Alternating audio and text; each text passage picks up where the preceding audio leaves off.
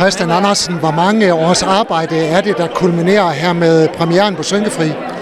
Jamen det er jo, øh, det er jo nok en 4-5 år, når man tæller efter nu, ikke? Altså det har jo virkelig øh, taget lang tid, og det tager lang tid at lave sådan en slags historie her. Hvordan har du det lige nu her, lige før der er premiere? Jamen øh, lige nu er jeg jo overrummet af den kærlighed, der er her, som øh, vi nok øh, begge to kan mærke, ikke? Altså det er jo et specielt rum, og det er forventning, og det er alt muligt, der rumsterer ind i hovedet på egentlig nu, ikke? Men øh, nu er det nu, så der er ikke så meget andet at gøre. Hvordan har du det med filmen på nuværende tidspunkt? Jeg er utrolig, uh, utrolig stolt over uh, Synkefri. Uh, nu, nu kan man sige, nu går den fra at være noget, uh, der på en eller anden måde var mit, og nu bliver det alles. Så nu skal jeg slippe den, og det gør jeg i dag. Og så flyver den ud i verden, og så bliver det jo alles film. Og det glæder jeg mig også til. Hvorfor var det, den her historie skulle fortælles? Jeg, øh, jeg følte, der var ligesom et skæld også igennem øh, generationer. Der var en bestemt generation, som øh, øh, kunne huske lige nøjagtigt, hvor de var på det tidspunkt, ulykken skete. Men der var også en yngre generation, hvor jeg følte, at historien faktisk ikke var blevet overleveret.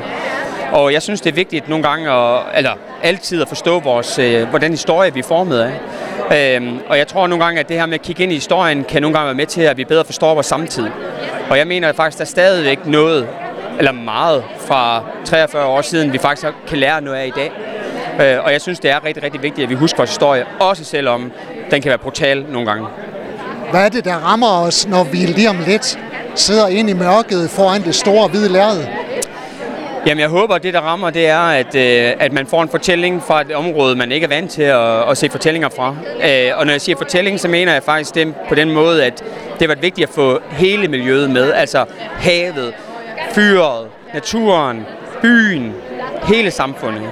Øh, og det, det, det, det håber jeg, at vi kan give den der fornemmelse af, at du faktisk ser et helt samfund, hvordan de klarer sig igennem den her meget, meget hårde måned i december 81. Tillykke med filmen. Tusind tak skal du have. Du har lyttet til en podcast fra Skager FM. Find flere spændende Skager podcast på skagerfm.dk eller der, hvor du henter dine podcasts.